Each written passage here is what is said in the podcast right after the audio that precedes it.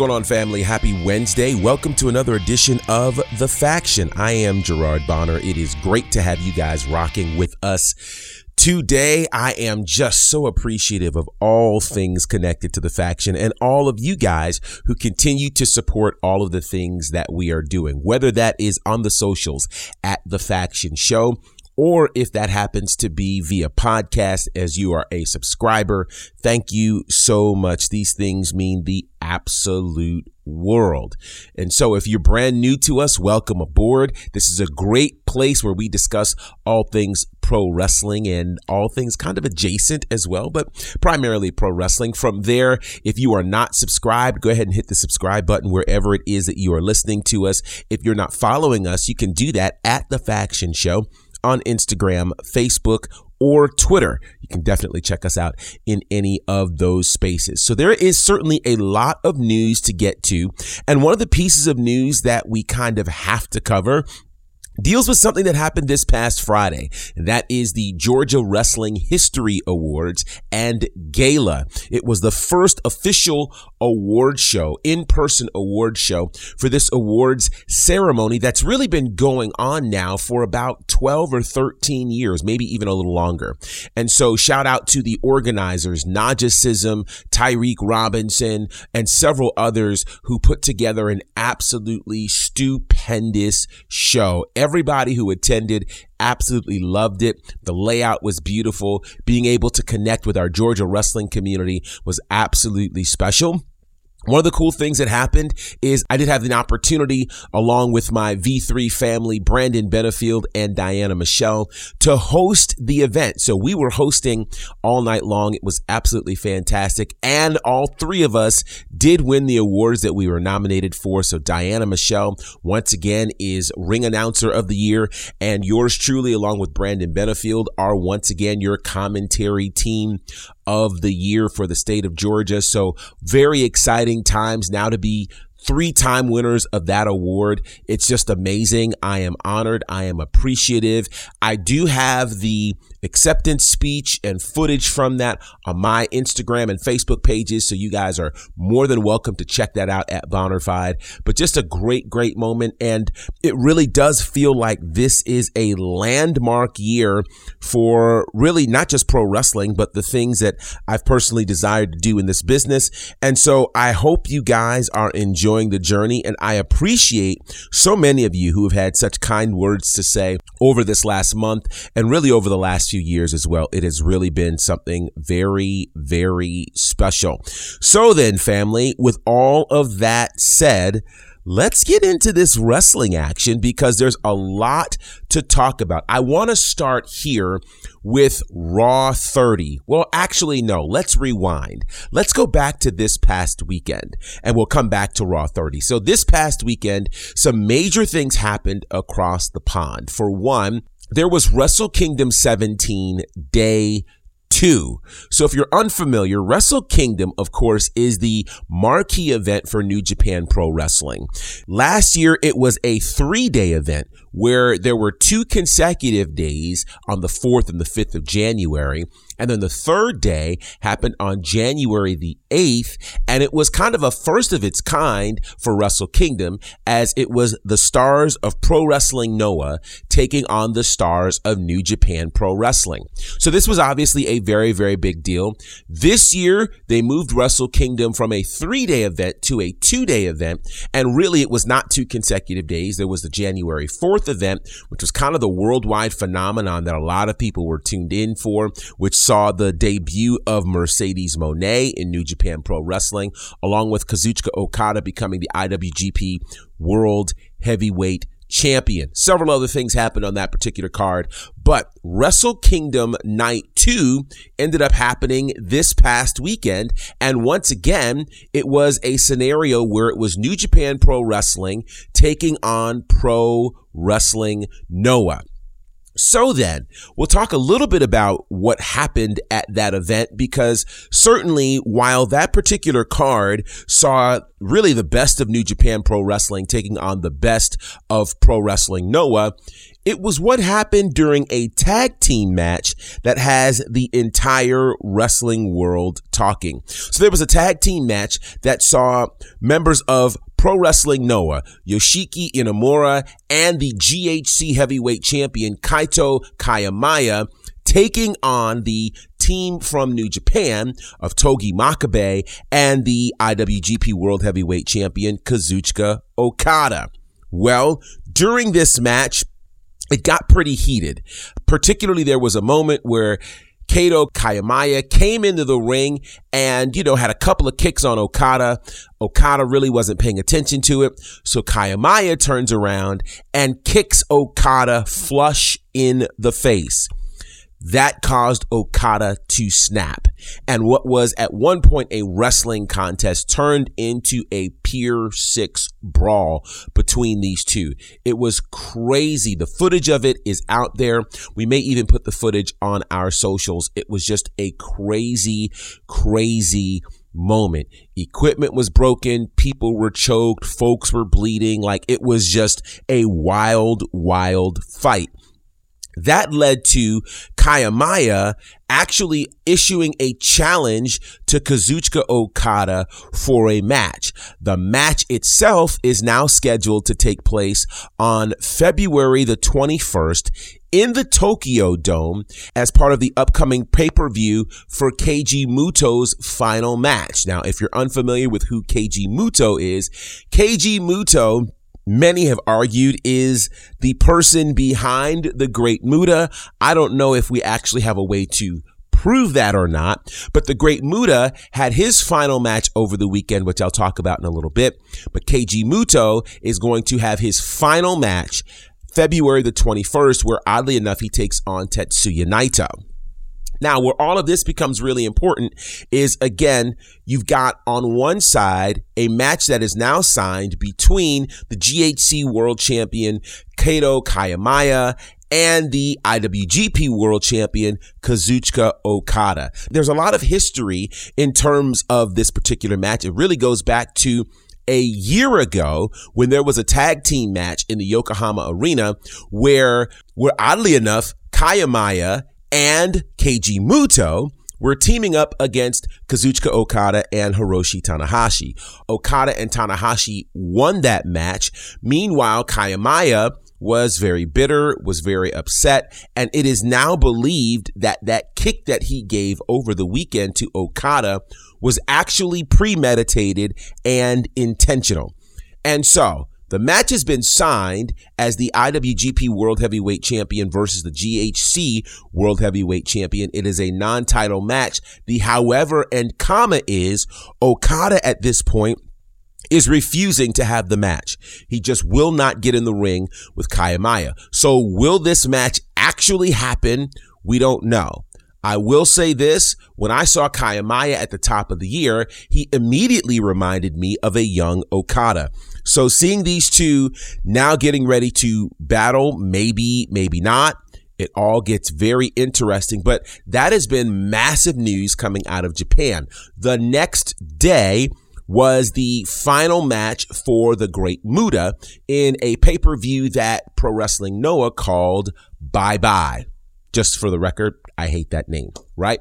But it was a big card, nine big matches on that card. Kiyomiya was on that card as well. But the main event saw an incredible six man tag team match. So the six man tag team match saw the Great Muta team with Sting and Darby Allin to take on Akira, Naomichi Marufuji, and Hakushi. Now, if that name Hakushi sounds familiar to wrestling fans, if you were watching the WWE during the New Generation and then part of the Attitude Era, you will have seen Hakushi, who also spent some time in ECW. Well, Hakushi literally looks the same as he did some 20 plus years ago. This was a very, very special six man tag match that did see the Great Muta, Sting, and Darby Allin. By the way, this was Darby Allin's debut in Japan.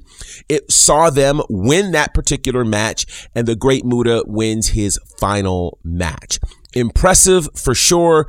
Great things happening on that particular pay per view. By the way, if you don't have access to Pro Wrestling Noah, you can check out Wrestle Universe, which is an app that you can get on your phone or on your tablet and you can check out all things pro wrestling Noah. It's pretty awesome to check that out and to be able to see these things happen in real time is very neat. So congratulations to the great Muta. Congratulations to Darby Allin, successful in his debut in Japan. Congratulations to Sting. And that may be Sting's final match in Japan. I say that because there is a lot of talk that this could be the final year of Sting in a pro wrestling ring. I don't doubt it. It makes sense. Sting is 63 years old. Yeah. So with that said, major moment there for the great Muta, Sting, and Darby Allin. But yeah, there's a lot going on in the land of the rising sun, and it's a big deal. It's a very, very big deal. So we'll be keeping you posted on what's going on with Kazuchika Okada, Kaito Kiyomiya, and really everything else connected to that massive card that's coming on February the 21st. Indeed, the final match, or so we believe, for Keiji Muto. With that said, we're going to move into a massive moment that happened, of course, this Monday night, that being Raw 30, a huge card that's had a lot of conversation coming out of it. We'll get into all of that conversation, the implications, and our thoughts on Raw 30 when we come back. You know it's the Mac Militant coming to get it on. Hey, what's up, players? This is Teddy Dawn, and you're listening to The Faction on Bonafide Radio. And that's real talk, players. Holla, holla, holla. I've known Dylan since he was 15. I've known what a crazy fanatic he's been. He never just went and played. So, what are you doing? Well, you know, I got to plan the show first. He wants to be the guy shaping. Dylan used to run shows back in his hometown, and ever since he moved to Atlanta, I know that he's been really wanting to start his own company here. I had that fear of not being what's interesting in Atlanta. I said, I'm going to start my own wrestling promotion. You need to get in a room with this guy. Because at the end of the day, wrestling had grown stale in Georgia. I'm like, dude, this guy's ruffling everybody's feathers. Dylan learned that I'm impatient, and I announced that we were going to start a promotion 90 days later. And I knew that I had no content. But then I started to see all the things that he was doing. It was starting to look really professional. Gary had stirred up so much shit. We were going to be the laughing stock of the entire city if we didn't deliver. Perception's reality. How did we get on Southern Honor? What was the process of them walking over there like, I'm going to do that? I thought, honestly, he was dead. You hear his brain swelling. I literally thought Southern Honor was probably done. You always told me if you don't like an idea, come up with a better idea. You're telling me you won't listen to the idea? And we're going to pack 1,000 people. I couldn't wait for an answer from Chris. We weren't sure. No confirmation. Hey, How about that? Oh. The lights are going out here. The first indie show I've ever done in 23 years was with Southern Honor, and now everyone's talking about this company. Nothing bigger than that's ever going to happen here for it a few minutes later. It was extremely hard to maintain relationships because I was working with Gary. I don't know that they would go to war for me. They would go to war for Dylan. Finally, this year's going to be mine. COVID. I can honestly say my last match will be here just because Southern Honor is that special to me. So many things that have happened in my life that you could write on paper and it would read as a book. And Southern Honor is just another chapter. As long as there's a them and there's a you, there will always be the SHW.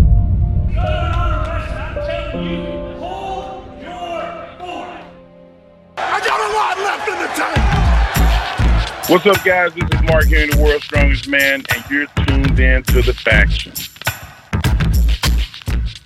All right, family. So it was a very, very big night this past Monday night on Monday Night Raw, as Raw actually celebrated its 30th anniversary. Now, the actual 30th anniversary of Monday Night Raw was January the 11th. However, in comma, for them, it made more sense to actually have a massive event connected to it.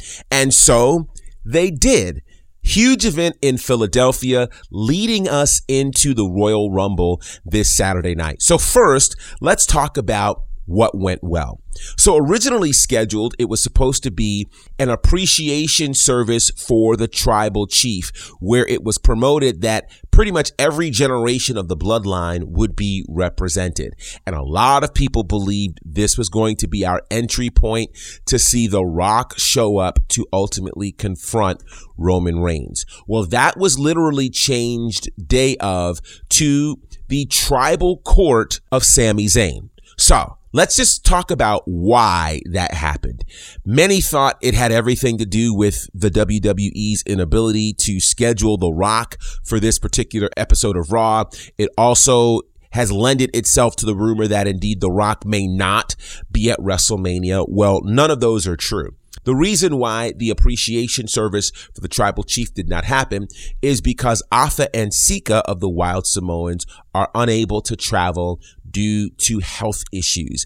Now, what makes that even more significant is that they are actually located there in Pennsylvania, not too terribly far from Philadelphia. However, in comma, it speaks to the health issues. Now, you may not have known they run a wrestling school there in Pennsylvania, and Afa actually has had to close the wrestling school and sell the rings and everything else in there because of his deteriorating health and his inability to actually train the folks that come through that school. So, thoughts and prayers certainly for Afa and Sika for a speedy health recovery.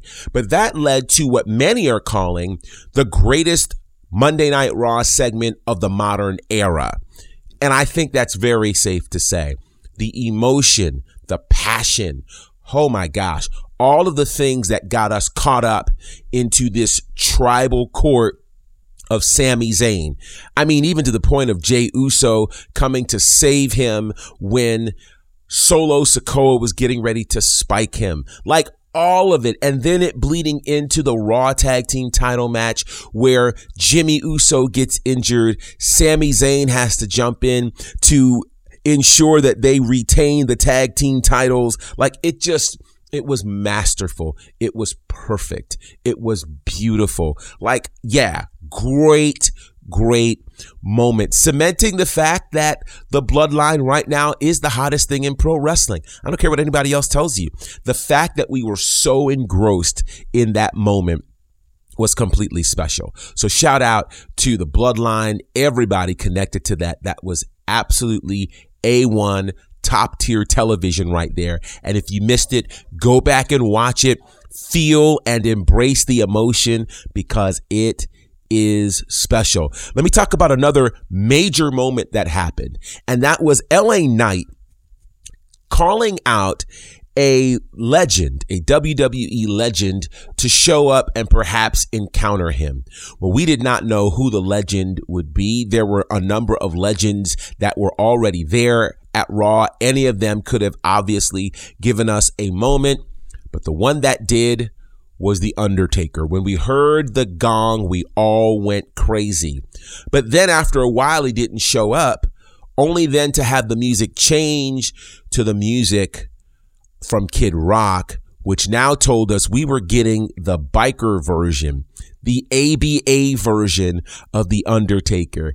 And that is a completely different thing that we have, we've not seen that in many, many years. And he came out on his bike. What a moment that was. Well, he seemingly would ultimately chase LA Knight out of the ring. LA Knight gives him a pass. The lights go out. We then hear the music of Bray Wyatt. Bray Wyatt comes into the ring. There's a choke, a goozle, dare I say, from The Undertaker to LA Knight, who passes LA Knight over to Bray Wyatt. And then we get to see Bray Wyatt's first physical action since he returned this past summer. And that, of course, was a sister Abigail. So while I'm here on Bray Wyatt, before I get to the Bray Wyatt Undertaker moment, let's rewind back to Friday where we saw the return of the Firefly Funhouse. So I saw a lot of questions saying, okay, did we wait all of this time from Bray Wyatt just to get the Firefly Funhouse. And I have a theory because there were people that were confused. My theory is this. If you remember, Uncle Howdy has been trying to convince Bray Wyatt that he needs to go back to the dark side. Well, I believe part of him returning to the dark side has been this moment of reopening the Firefly Funhouse. Now, does the Firefly Funhouse remain as a permanent fixture? I don't think so. I think it's just a cog in the wheel. There are so many pieces to this Bray Wyatt puzzle that I think will actually start to get some sort of picture of it coming together this coming Saturday. Now that then features in this moment that happened between Bray Wyatt and The Undertaker, where they come face to face and then Taker whispers something in Bray Wyatt's ear. Now, right here on this show for years, you have heard, if you've been following us for years, you have heard Brandon Clack talk very regularly about a moment that needs to happen between The Undertaker and Bray Wyatt, where The Undertaker literally anoints Bray Wyatt as the next carrier of the dark side. I think we could argue that that happened Monday night. It was an incredible moment. We may never know what was said, but it certainly feels as though the proverbial torch has been passed and it's been passed in a way that we all could recognize. So now this lends ourselves to the question, what in the world are we going to see Saturday night in this pitch black match? Do we see members of the Firefly Funhouse? Do we see Uncle Howdy? Do we see anything? Because it's pitch black, right? All of that is going to be determined, obviously, this Saturday night at the Royal Rumble, which I think will be special. Of course, we had at the end of Monday Night Raw, we had Bobby Lashley versus Austin Theory for the U.S. Championship, where we get a shocker, the return of Brock Lesnar, who comes in F5s, both competitors, and the perfect F5 of Austin Theory onto Bobby Lashley. Theory gets the win. Definitely seems as though we are on the road to Brock Lesnar versus Bobby Lashley, part three, which, if you're paying any attention, seems to make sense as a marquee match for WrestleMania. And if it is, sign me up. Let's just consider this. They've only fought two times previously. Neither of those times have been on the grand stage of WrestleMania. So I think we're on to something very, very big and very, very special. Now, one more thing about Monday Night Raw before we move to another side, and that is Monday Night Raw delivered the highest domestic gate in the history of Monday Night Raw. That is significant. So think about all the Monday Night Raws that have happened. This Raw 30 in Philly gave the biggest gate of all time for a Monday Night Raw. So congratulations to Monday Night Raw. And I think this all speaks to the great demand for WWE right now. WWE is in a renaissance. Even with the controversy around potential sale and everything else, it seems as though the in-ring content, there is a demand for it thanks to Triple H. And on top of that demand, they have managed to keep us focused on what's going on in ring in spite of what could be happening outside of the ring. Now then, let's move to the moments that have created controversy and that have kept everybody talking. So one of the advertised matches was the cage match between Bayley and Becky Lynch. It had been advertised. It was the first cage match between women in WWE in well over a decade. This was a serious and significant moment that was scheduled to happen between two of the biggest names in the history of Monday Night Raw's women's division. And then what happened? Well, there was a beatdown before the cage match started which I thought would lead into Becky Lynch obviously being injured, trying to fight through this and have this cage match. Instead, the cage match gets canceled because it seems as though Becky can't continue. So now we've got to start asking ourselves questions. Why in the world would two of the biggest stars in WWE end up off of this show? Why would a cage match, which is certainly a special attraction, be off of this show? Well, it's a problem. Think about this. Outside of that moment, the only time women were represented on Monday Night Raw's 30th anniversary was a segment involving Bianca Belair and Charlotte Flair, the two women's champions, that ends up getting interrupted by Sonya Deville, which turns into a makeshift match between Sonya Deville and Bianca Belair. So we preempted a, an advertised cage match to give us an unadvertised match like this. Yeah. So where were the women? I don't know. Now, the other sad part about it is apparently the Bella twins were in Philly prepared to come to Raw, but when they found out how little the women would be used, they refused to show. And that is actually documented on their Instagram live. Let's also talk about this. Let's talk about the poor use of the legends for Monday Night Raw. The bulk of the legends were relegated to a poker game. Diamond Dallas Page, Alundra Blaze. Like, are you serious right now? Both of them had significant moments connected to Monday Night Raw. I, I, just was blown away in the way in which legends were used. And how in the world did Monday Night Raw actually begin with Hulk Hogan. Hulk Hogan, who did not really participate in much of Monday Night Raw.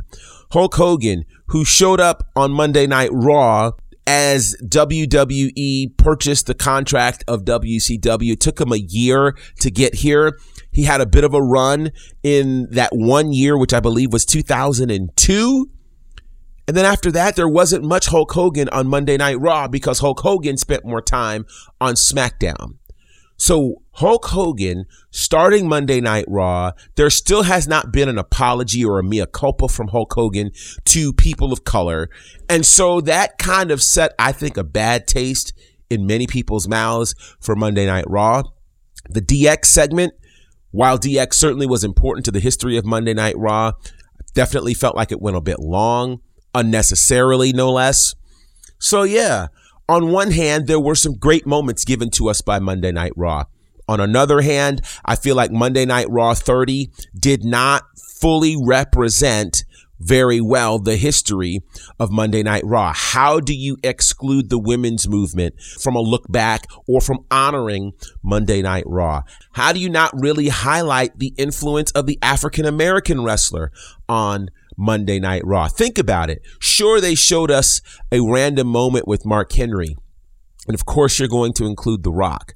But we didn't talk about the impact of a Ron Simmons, of an Ahmed Johnson, who was the first African American to hold a singles title in WWE. And he won that championship at a pay per view, but defended several times on Monday Night Raw. And his wars with the Nation of Domination were certainly pivotal in the early days of Monday Night Raw. Speaking of the Nation of Domination, we didn't talk much about the impact of The Godfather, D'Lo Brown. Not even emphasis on Booker T for crying out loud, who was a world champion and a multiple time tag team champion. We didn't talk much about Kofi Kingston, who was a multi-time tag champion and intercontinental champion on Monday Night Raw. Like uh, just a lot of things that should have happened to acknowledge all of these spaces did not.